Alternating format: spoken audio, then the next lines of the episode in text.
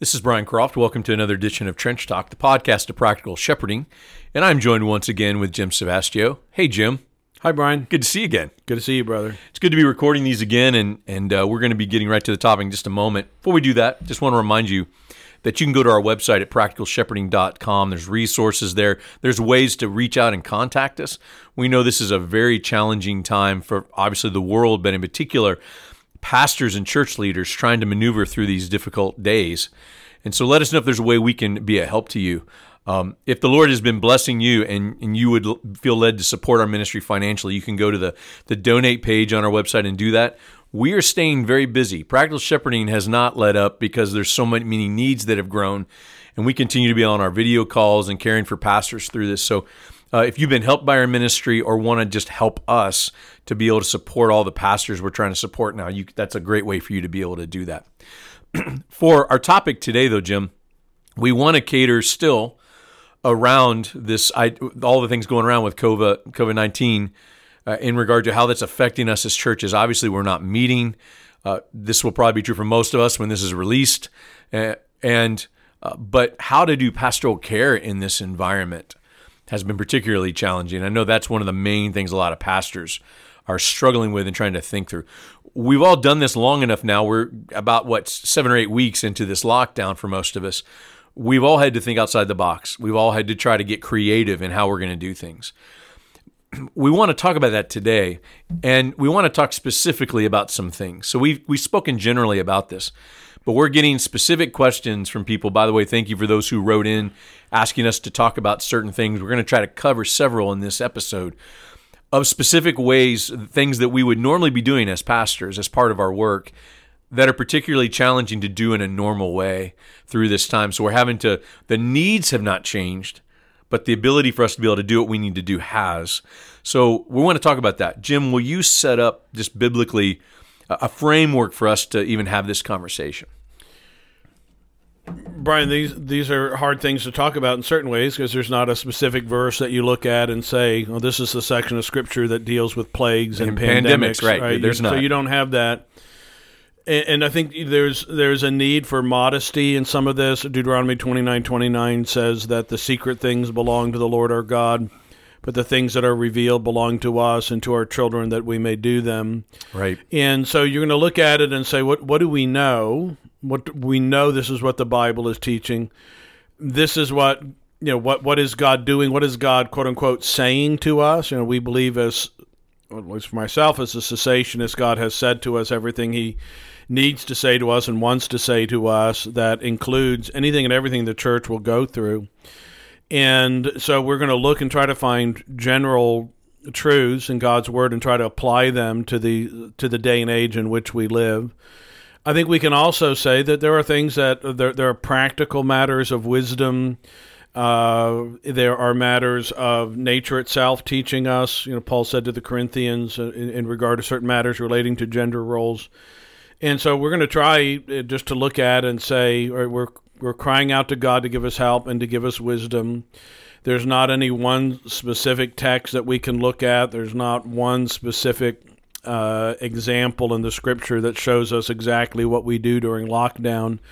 But we're we're crying out to God to give help and wisdom, and the Bible does teach us the the benefit of having older men with experience, older men, older women with experience in their lives, to speak truth to us and to apply God's word generally to our, our situation. So that's what we're really going to attempt to, to do here. This is no um, oracle from on high. Uh, uh, some of what we say here is not the ultimate, uh, thus saith the Lord, on any of that, other than when we're directly quoting Scripture.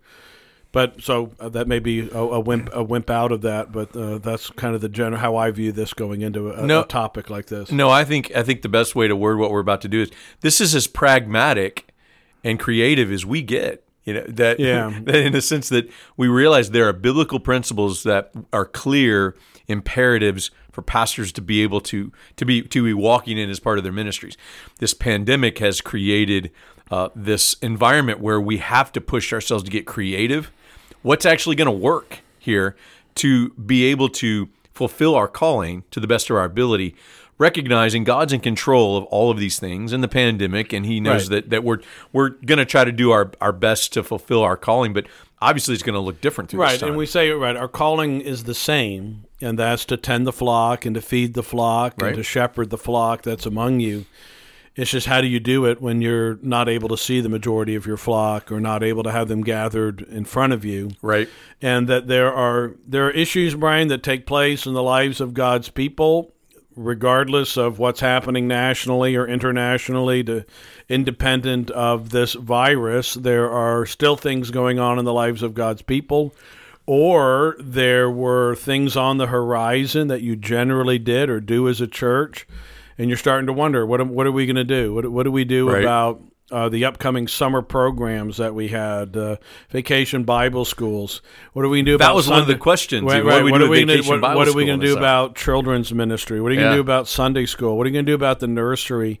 And we're going to talk about some of this in a later podcast about kind of reopening or the beginning of of uh, what do we do uh, with this. But I, Brian, one thing I want to just encourage in, in regard to all these things that we're going to be talking about in today and in a couple of the other um, podcasts coming up is we we need to have a degree of humility in this, and I think we need as as as pastors, if I can put in a little plug here, an exhortation, we need to be careful that we not speak of things we really don't know about with the certainty Sure. that we have when we are exegeting the scriptures. There are things when we there are passages and truths we exegete in the scriptures we ought to speak about with absolute certainty.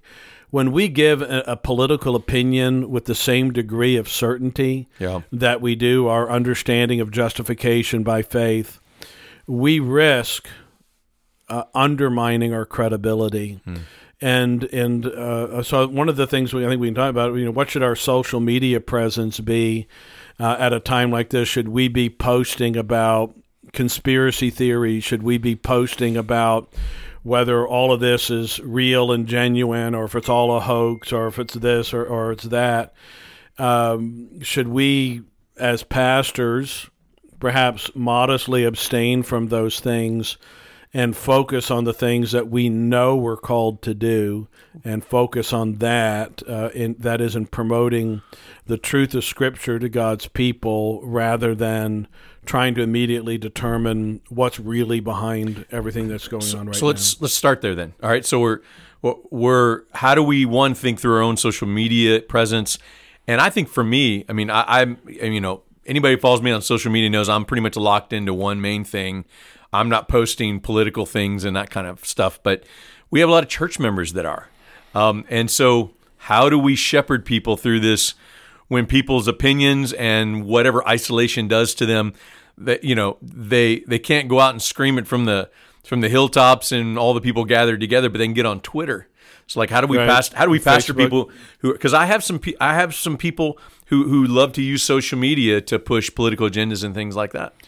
So what do you what do you do because as, a pastor, Brian? What do you do with that, or do you do anything about it with the recognition that that could promote a disunity, particularly in something as emotionally volatile as this current pandemic? Yep. Because you're going to have some people that are going to say this whole thing's a hoax.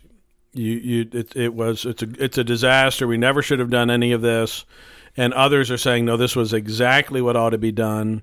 You're going to have some saying we ought to meet on sunday we ought to hug each other we ought to uh, sing all together and let all the let all the spray come out of our mouths as, as much as we want and just trust god with it. Yeah. and others who are going to say no no no you know you you're you're you're unwise. And and so there's a recognition in this that uh, these things have an opportunity for the enemy of our souls. Sure. Um, in how we handle it and how members of our church are handling it. Do we just sit back quietly and passively, or do we give an exhortation that, brethren, if anything during this time, let's look to comfort each other? Uh, You don't have the historic distance to make declarative decrees on what's really going on right now. So in regard to pastoring people who who are feeling this tension and want to use social media in that way, uh, I've been saying something consistently. Number one is I, I will only say something to someone if I see a social media post if it really is necessary. Okay. Because that that's one of those things you don't want to. I I personally don't want to get into the middle of unless it's unless Uh, it's going to be significantly divisive. Right. And I, then I will I will step in. But there's social media posts I cringe at that I won't say anything and just kind of like yeah I wish they wouldn't have done that. But there's others that I think if it's going to be if this is going to be noticeably deci- uh, divisive, or if I have church members who actually contact me and say yeah this was this was hurtful to me or whatever, I actually have reached out to people and said look you know and tried to explain explain those kind of things. The second thing I'm doing is addressing the whole church to say we need to honor everybody's opinion. So don't think that everybody needs to agree with you on this. This is you know we we don't know ultimately what the right thing. That's why we're in living in this place. So I have tried to encourage just graciousness, charitable uh, attitudes towards each other when they disagree on these kinds of issues we want to push that anyways, right? But but I'm talking specifically through this time that strong opinions exist. I think our job is to try to make as ever, everybody is charitable about those who disagree with them as much as possible. And how are you conveying that information, Brian? Are you conveying that in your Zoom meetings? Are you conveying that in an email to the congregation or letter to the congregation? How do you convey that? Yeah, both. So I'm I'm saying it in Zoom meetings when everybody's there. I'm responding in that way one on one when people reach out to me with strong opinions, and I'm putting it in email correspondence that we're having with people. So I think we have to keep putting it in front of people over and over again, and you know, it, it might be that thing that makes them maybe think tw- they're not going to change their opinion. Obviously, that's not the goal. The goal is to be charitable and be thinking of others who might be offended by their social media posts. Right, and we up. say in one, you've got the right to say what you think and, and, and all of the rest, but do keep in mind the platform you're doing it on, and, and remember that you are serving a greater master in all of this, and it, perhaps to use this as an opportunity more to encourage and to help one another than to use it to be provocative. I think is that's good. and I think so. I think pastors themselves. It's not just our folks. I think uh, there are some pastors that I know who are posting a lot of provocative stuff.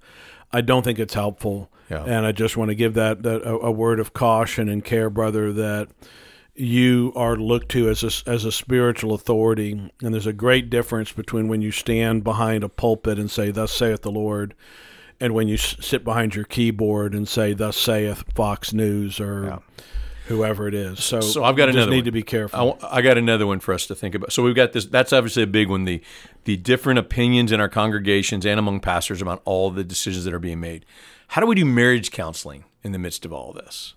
Marriage counseling. So we, we would normally want to have the couple come in and sit with us, and or go to their home and sit down with them. We can't potentially do either one of those. How do we do marriage and even, counseling? And even weddings, right? For right now. I So, just- again, hopefully we're at the end of this, but uh, I just missed a wedding. So a a, gir- a a young woman in our church who who moved a couple years ago, getting married. I was supposed to go do the wedding next month, and they got married on Zoom last week. And so, and because and their their parents who are members of our church couldn't even go. Like Right. I remember sitting with my Yeah, family in the living room watching. It was it was hard. I mean, it was, I'm grateful they were able to get married, Right. but I missed just being a part of it. right. So obviously, so much has changed. How do we do marriage counseling in this, Jim? Yeah, I, well, I think Brian, we're we're doing it at least. Uh, well, right now, I'm not doing any marriage counseling right now, but one of my fellow elders is, and, and he does a Zoom meeting every week with the couple.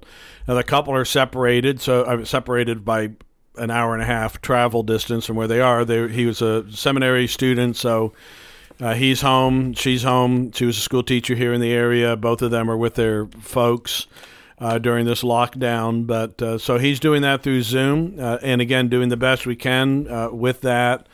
Uh, it, it's a it's not a great substitute, but I think something to be thankful for. So he is continuing to do that. They're going to be getting married in July. Okay, so they're not married yet. They're We're talking about premarital counseling. That's is pre- I'm talking- sorry, premarital counseling.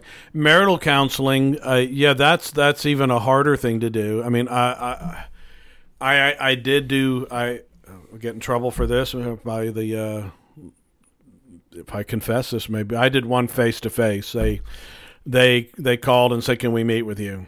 And I didn't tell him, "No, I'll Zoom you." I, I said, "Okay." So we, I think that's okay, by the way. we met in a room. And, You social and- distance, yeah, right? We, we kept we kept our, our distance and all Yeah. of that, but I think some people are going to question what you know what social distancing really you know what what the real standards of that ought to be. But you know that six feet's too small. Uh, whatever you want to get into all that. But I did do that, uh, and and I've and I've had a few times where I have met with people that I deemed were in such a critical state emotionally, right. and that they needed they needed to see somebody. They didn't need to see a screen. Right. Uh, this was a crisis and and you took a risk to say, all right, I'm going to go ahead and meet with you. Um, and, and, by the way, I think that's okay, Jim. I don't think that's something you.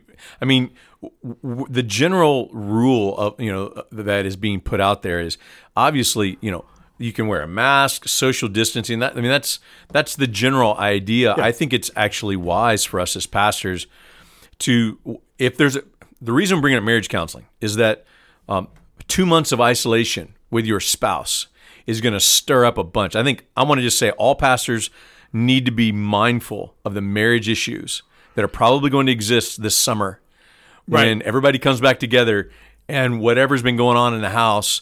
I mean, I'm saying like I'm talking about pastors in churches with with members like they need to be mindful of of any kind of uh, abuse things that come out. They need to right. be mindful of domestic violence stuff. Like, right. I, I'm just I'm saying that we we have to potentially get creative and so yeah, a, a Zoom meeting with a, with a couple on or whatever it is, but we need to be prepared that these kinds of needs are going to grow and we can't just punt on them just because we can't normally meet together but i'm with you especially if it's a couple and there's three of you in the room and you can put a mask on if you want but yeah. there may be a reason we've got to meet with somebody in person yeah i've had a few times and I, I haven't turned anybody down who has said Right. I need to come by, you know, or, or, and I, again, I've had a couple of situations where I've said to somebody, well, let's go ahead and meet, or you know, come by the house. And we've had we had a situation. We had some, uh, you know, we did, we sat out on the back porch of the house, and and talked. And, and um, again, I, I, you just have to work through how you're going to do how you're going to deal with this. I, I think we strictly speaking, that's going against certain certain rules or whatnot. Um, but again, I think if you're gonna if you can do that at if you can run into somebody at Walmart or at Lowe's, then I, I think you can arrange something. Uh, I totally agree. I totally agree. I had told a, a, struggling family a couple of weeks ago. I said, uh, "Well, I'll tell you what. I'm going to uh, happen to be at the park tomorrow with my family at one o'clock with a pizza." if you want to happen to have a pizza and, and go for a walk with your family at the same park at the same time, lo and behold, maybe we can see each other. You're so covert about that. I, yeah. I, mean, I just, I just, I, don't, I guess I'm not as careful so about go, that. I don't, oh, hey, I don't think, you know, I, I, think, you. so I want to, I want to honor the, the, you know, the spirit of, of the, the rule that's being put uh, out. I do too, but so, and we didn't, we didn't grab hold of each other and hug and talk, uh, you know, and all of the rest, but you could lay eyes on them. They'd really been in isolation, and yeah. some are struggling with this far more than others. Right. That's what I think you're going to have. You're going to have some that are they're going to get very used to this kind of church life and like it. I think that's a, that's another issue to deal oh, with. That is interesting. Uh, you're going to have some that are they're at the breaking point right now by not meeting. They miss they miss the, the gathering so much. Right. Others like like in our in our situation, you know, you, we generally start our day at nine thirty with Sunday school but now we're not doing Sunday school right now, so you can rest. So it's an easier morning. Eleven o'clock is your first thing, and I know some are sitting down to listen to the live stream or watch the live stream with a cup of coffee and a cinnamon bun, and part of that's nice. Yeah. Uh, now we we just started adding some elements into our live stream to make it more like a worship service than we had been. We were really just live streaming preaching. Yeah but we're trying to figure out a way to, that we can encourage singing in the home and doing scripture reading and prayer and some yeah. of those things. So Here, here's here's a I think a pretty close connection to the marriage counsel we just talked about, and that's how do we care for widows and care for the sick during this time. Uh, I have found one of the things that I've missed is sitting down in widows' homes and being able to go to the hospital and do ministry because I just love that. We can't we can't do those things now. So yeah. how, how do we think about ministry? Well, let me ask you about because I think those are two different things. Hospitals, you're forbidden.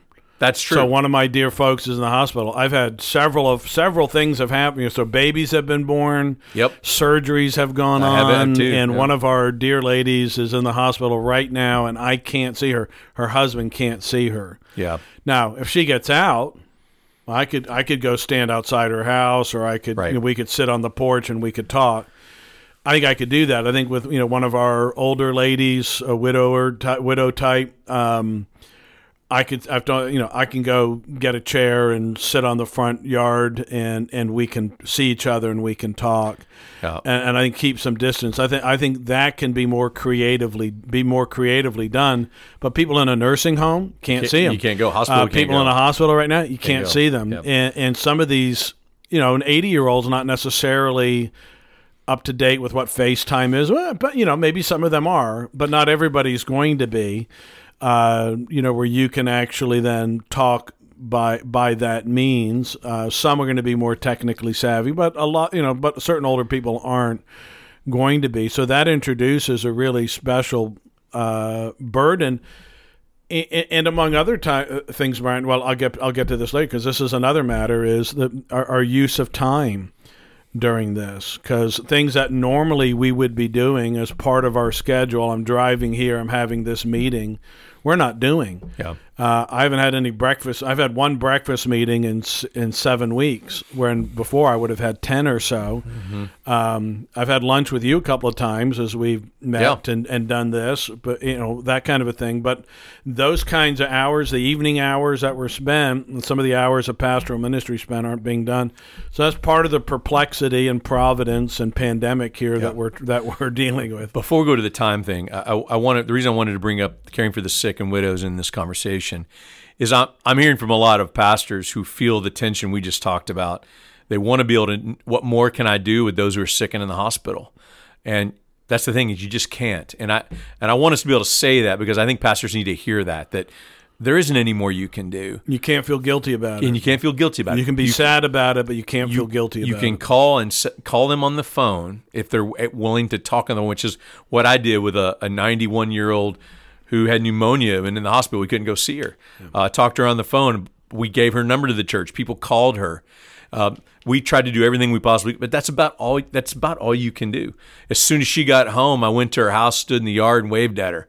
You know, I mean, that, but there's just there's nothing more we can do. So that's my encouragement to you. Do what you can, but realize just em- embrace the limitations and the restrictions. There is a little bit more we can do with widows, like you talked about. I sat on the porch of a widow last week, had an hour conversation on a really pretty day. It was really nice. So we can do more of those kind of things. Brian, what about uh, have you had anybody in the church lose a loved one during this time? Yeah, in fact, uh, there's a guy in our church who's 30, and his mother, who um, his parent, he's from Nebraska, and he he touched base with us this weekend. Says his his mom had a catastrophic stroke, and um, and he flew out there over the weekend, and she died on Sunday, and um, just after they he was she was on a, a ventilator. And he and his brother were able to get out there to, to see her before she died. But yeah, I've been in touch with him. They're planning a funeral now and all these things. So But so, like, funeral, Brian, you do a lot of funerals. Um, you haven't had to conduct one during this time, or try to conduct one and, and recognize again the what's being denied. A lot of the comfort, the natural comfort that's being denied Right. our families. Uh, I think this is how do you minister to them during that time? This is particularly hard because you just can't. With I mean, I haven't done a funeral, but the ones that I, the the things that are taking place with funerals now are you know they're having they're having just graveside service and maybe 10, 15 family members. Yeah. and I think that that needs to follow the guidelines that that that, that were being given by the Yeah. CDC. But for me as a pastor, I'm I'm making note of anybody who has to walk through that because it usually means if you're not able to go through the normal stages and steps of grief to Yeah. help you grieve, you're going to have to help them do it down the road. right. So I- I'm not in this situation yet, but if I if I had somebody who lost a close loved one and uh, they and they're not able to walk through a normal funeral process. When all this clears up, I would probably make note of that. 3 months from now, Right. I would probably go take them out to lunch and say, "Can we go to the grave?" Yeah, And go with them. and. I think that's a good idea. But maybe even right now, put in your calendar. Yeah. two months from now. Absolutely, it's a great the idea. reminder Yep. that, that put it on your phone to get, because you're gonna you're gonna likely forget. Right. Yeah. And So- but, but I think, but that's unique, right? We, we have to, but as pastors, we have to recognize that that people are not able to grieve like they normally are, and they're not able to say goodbye to. I mean, my heart breaks every time I see on social media somebody who died of the virus, and family couldn't go in and be with them when they like just the thought of people dying Right. alone, which happens all the time. But but just it's being highlighted for us It is, more, right, right. and the thought of somebody because of the isolation having to to die alone in those kind of situations just you know just breaks my heart. So, any major topic we missed uh, on as far as these categories we're thinking about? Yeah, I've got a, several of them here. So why don't right, we throw 'em out. why don't we pick? Or, and do you want to try to pick them up real quickly? Yeah, let's just do. Yeah, let's go ahead and finish them. All right, so let's talk about Brian. Um, churches dealing with issues like summer ministries, vacation Bible school. Yeah, yeah. Uh, big part of the big part of the summer plans, staff something you plan for for months. It's a way to hopefully reach new families. It's an evangelistic outreach, uh, and do you go ahead and cancel? Do you try to do that? Uh, are, are you going to reschedule something like that? It's not something our church has done historically. So, uh, Brian, you're more in that kind of a context. What what have you have you given any counsel on anything like that? So we're not in that position as much anymore. But the counsel I would give on it is, I would I would plan the best you can to still do those things this summer, especially if they're a big part of the life of your church. VBS for some churches is a really big deal. Evangelistic opportunities, ways to reach out to the community. I would cancel it. I would still plan like you're going to do it until you hit the point where you have to cancel it.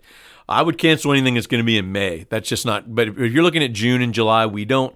We're too far out to know what's happening with that. But I would plan the best you can uh, up and and cancel at the the last minute. I think there's planning you can still do right now with your leaders, and and so where you're not starting from scratch to try to plan this thing two months late. So I, I if it's a major part of your church, I would. I would hold off as long as you can, but then be wise to cancel when you need to. And to. some of this may depend on the size of your church Totally, and the yep. size of your staff. If you're a church of 800, it's going to be different. That's to- right. To, try to restart something quicker than if you're a church that has uh, that maybe has 100 or, or more. That's why every church Uh, has to make their own decision on that for sure. Yeah. All right, Brian. A couple of things real quickly here. Uh, what about the Lord's Supper? A lot of people have been asking about that. Do you do virtual Lord's Supper? No, I do not. Uh, I've, I've held the position and still will that we don't do either one of the ordinances through virtual Zoom calls because it's not the gathered church, in my opinion. Okay. So the Lord's Supper is to, and baptism is to be uh, something that we do when we gather together uh, as a church. And so we actually had a baptism scheduled the Sunday, the first Sunday that got canceled. Yeah. So we actually have a baptism ready to be done when we get together. Great. And I know people are itching to do the Lord's Supper. That could be a whole nother topic, but I think as a general rule, it's only when the church is gathered. All right, Brian. Uh, people are uh, people are still sinning during the pandemic. Uh, Really? Some of those sins might be scandalous to the point of discipline. Mm-hmm. What does a church do when a member needs to be disciplined? Because part of discipline is things like you know, it's going to alter their, their relationship to the congregation. The relationship to the congregation is already altered. Uh, how do you present something like that? Do you have a Zoom meeting uh, in which you say, listen, this can't wait?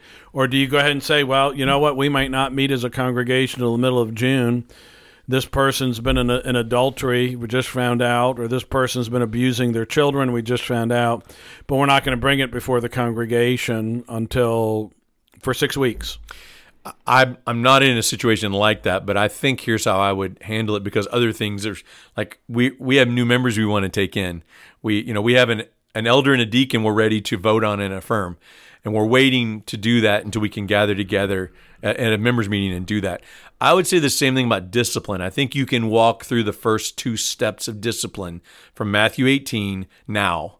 Um, that can be done there's there's tons of pastoral work you can do around that if there's somebody who needs to be disciplined in that way but i would wait until the whole church is gathered before you start moving to that third step of taking it to the church to where the church ultimately would but uh, vote All right, I'm going to ask you a couple more questions. would you do what, how would you handle the discipline thing I think I would say the same. Same thing? I mean, Okay. it, it depends on really how urgent the matter is. I mean, Yeah, if there, it's there are some Corinthians situ- there are 5, cer- certain yeah. situations I'm looking at. I'm thinking, you know, this is a situation we need to address, and I think we needed to address publicly. And then this, you know, there was a situation, you know, that was in our mind, and then all of this happened. You know, where it would have been probably, Right. you know, already been been handled or dealt with. okay So I, I agree with you on that. Um, uh, Brian, real quickly, so a few questions, and I thought maybe we're just a little bit longer, but I think that's okay here in this situation. Everybody's what- in lockdown and isolation, Jim. Right, they, they got listening they got time Just to listen to podcasts. I That's can listen exactly to a longer right. I've one. listened to some podcasts. That's right. I, I've listened to quite a few. Um, somebody's just started their new ministry. They were they were having their insta- They had their installation service on March fifteenth. The next Sunday was going to be their first full Sunday as, Yeah. as the new pastor of First Baptist Church of Happyville, and, and all of a sudden the doors are barred. And uh, what do you do? How, how, how do you help that man and his family? the general rule that I've been I've had several guys reach out that have been in similar situations. The general rule is if you are voted in, you're the actual pastor, you've already moved there and you're there ready to start, then you do what you can to take over as pastor under these circumstances. I've encouraged guys if if they're looking to go to a church, they're in the process or they just got voted in, but they haven't moved yet, they haven't left their previous church. I've actually encouraged guys to stay put until things return to a little bit of normal. And, and I think Brian, again, some of this is going to depend on where you live. If, if you're living if you're living in Wyoming, this is different than if you're living in New York City. Well, sure. You know, you, you, your your If I live in New York City, I'm probably going to move quicker than I would be from my. or but that's but, a know, different but your ability to get out more, to feel uh, greater liberty, Right. To actually say, you know what, okay, we're not going to corporately meet, but I'm gonna we're gonna find some situation again in the backyard or whatever uh, of our homes. You know, we we can we, we might meet face to face. Brian, one, one final question here on this. Um, this has been a the, the the financial impact of this is affecting a lot of different people. We've got millions of people out of work. Uh, some of them are pastors. They they have uh, they simply can't make ends meet right now. Their their churches are so small they barely they they were living paycheck to paycheck. Would you encourage a man like that to stay at your post? Would you encourage that man to get a second job? Would you encourage that man to try to get unemployment? What what what could he do? Or um, perhaps even look to denominational resources. What what might you encourage a guy who's put into a very uh, dark time providentially, financially during this pandemic? I think the general rule of thumb is you do whatever you have to do to provide for your family, and, and so uh, if you need to go get another job to just help, I mean, try to find a job during the pandemic's a, a challenge already. But Right. you know, but there, yeah, there are some side jobs that probably you know you could pick up to help. I mean, I did that the first few years of our church because the church couldn't pay me very long, and and it wasn't, and we weren't in the middle of a pandemic, but I just had to do that. So My my kids, I'll tell this real quickly. I used to think you were so cool when I tell them about my friend Brian. This is back before we didn't know each other Right, as well, but right. we would get together and have lunch every once in a while. And among the things, jobs you had, you were teaching martial arts, Was, yeah. and guitar lessons. piano and guitar, yeah. And so they'd always say, "Is this the guy who plays guitar and can and, and does kung fu or something like that?" that so that was it. they wanted you to come over to the house both to teach and to play guitar and to hurt each other. And that wasn't even during a pandemic. That so wasn't even during a pandemic, but you had like you, you were a tennis instructor. yeah, I did, did tennis too. Yeah, so it was just so kind of tennis, piano. I, I kind of took all the skills I had compiled up to that point and tried to just get paid to do it. I tried to do a job tell teaching people how to eat pizza, but then nobody would hire No me. takers, huh? No takers. So I, I would say that that you you have to do whatever you have to do as.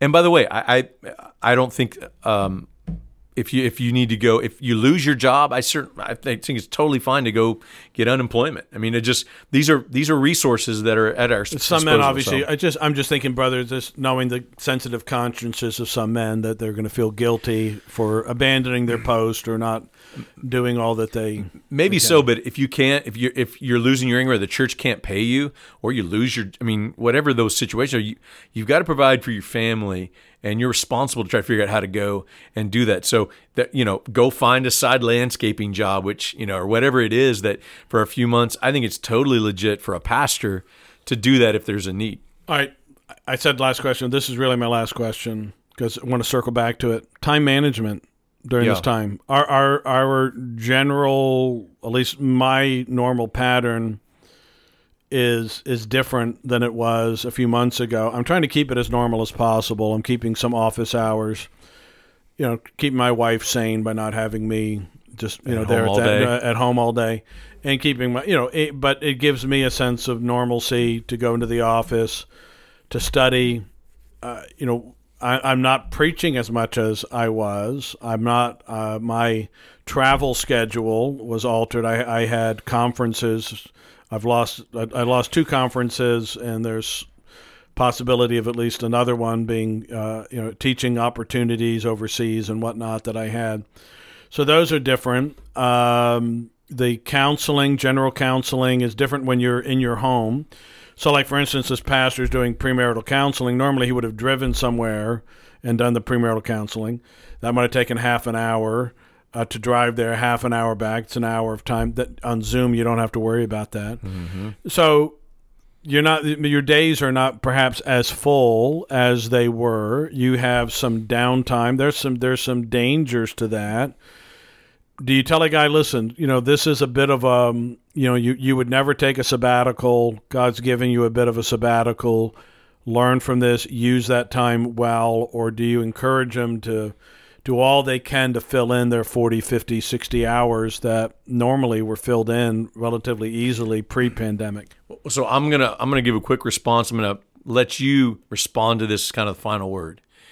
First thing I will say that is that I'm glad you feel like you have some extra time there's most of the pastors I'm talking to are feeling like they're not ha- they don't have that extra time mm-hmm. though it they probably should based on what you're articulating because yeah there's things that are cut down and and whatnot but um, but a lot of pastors are feeling more like like they have the same amount of work to do from a pastoral care standpoint but it takes more time for them to figure out how to do it well now so I would say that um, we have to everybody's different in that way I would I would encourage every pastor to consider are you somebody who feels like you have more time on your hands and how to use that well? Or are you one that feels more busy and you need to see wh- why is that and what's going on just to be aware of? But what I hear you saying is we need to be aware of what how we're spending our time. We're in a unique situation that has changed the way we spend our time.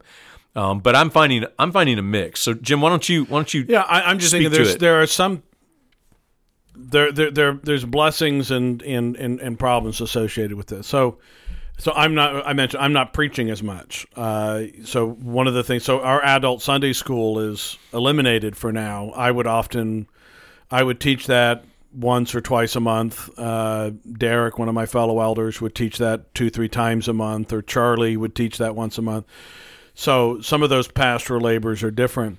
I'm calling people. I, I, I, have a group. We, we, we broke our congregation into four units, and we're and, and we switch that unit out every two weeks.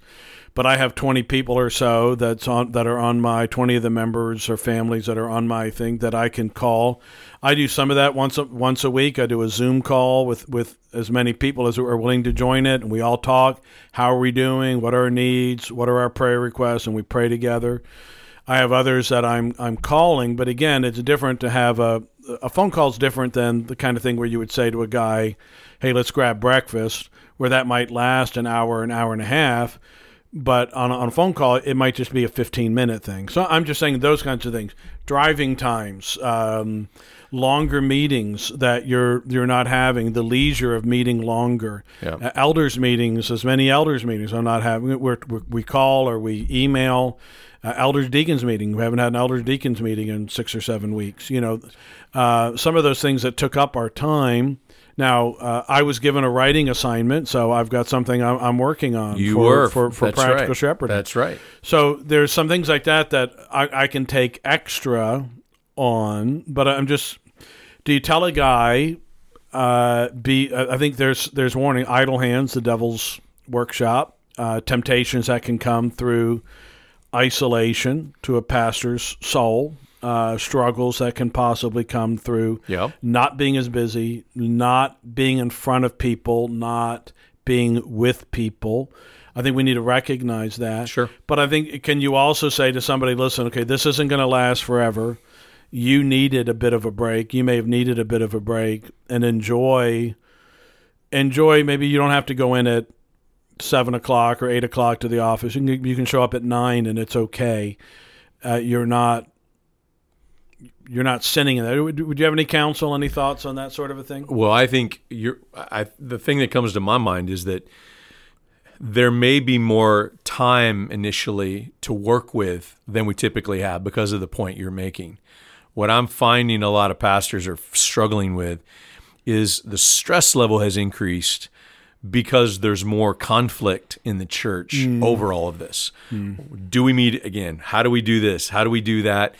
And so what I'm learning is pastors feel more stressed, even though they may have more time on their hands, because the conflict and the demands for us to kind of know everything the way we're supposed to do this and please everybody just doesn't get fulfilled. So if that's the balance I kind of sense in this. I agree with you. I, I I've had more time. I'm with you. I'm not traveling. I I'm not preparing to preach as much. Like I'm I'm in that same boat. But what I'm finding is I'm having more Zoom calls than I was, and I'm I'm calling and talking to people more than I was on the phone because I can't go visit them. So But but I'm you, finding but, a way. Brian, to- you- but not everybody's practical shepherding. You know, not everybody has. You have an extra responsibility on top of the shepherding of your church. True. You you have I'm dozens, talking- I'm talking about dozens work- or hundreds of pastors sometimes asking you for counsel. But, but I'm talking about the work as a, of a pastor, even like I, I'm spending more time on Zoom calls with church members. is What I mean, so that was I was referring all to just church stuff. Hmm. Uh, I'm on I'm calling widows more than I used to call them. I mm-hmm. wouldn't stagger going to see them, mm-hmm. but probably wouldn't talk to them as much. Right. Again, so I, I think so. I've tried to take the time that I have and use it well with the new normal. And I think that's uh, most pastors I've talked to are are finding that making that adjustment. But I think that's the adjustment that we we we all have to figure out uh, how to make. I agree with you. Uh, to be idle and to and to not use the time well is something we want to be mindful of, um, and how that might affect us. And we again to kind of bring this full circle. Uh, we've got to be creative. We got to figure out what works ultimately during this time. But the goal is still to just be faithful pastors. So, um, how about I take a minute and uh, pray for those listening? By the way, th- uh, for those hanging with us, this is we will refer to this as the Lord of the Rings episode of this extended edition. of, of practical shepherding trench talk episode. This is the extended version of it. So, so if you're still with us, God bless you. We appreciate you hanging with us in there. Hopefully, it was helpful. Let me pray for you that the things we've talked about would uh, would be helpful to you in application. Lord, thanks for the the pastors, the church leaders, others that are, that uh, have been listening to this, and we pray what the things we've talked about would be helpful to them. Sort through how to be creative, uh, how to figure out what's efficient, what works in these particular situation, this particular situation that we're in. But Lord, we recognize your call upon our lives hasn't changed. That we're called to be faithful shepherds of your flock. So Lord, would you help each one of us to do that? And in these coming days and weeks, give us wisdom as we continue to deal with the unique problems and issues that come up in our churches. We pray in Jesus' name. Amen. Amen.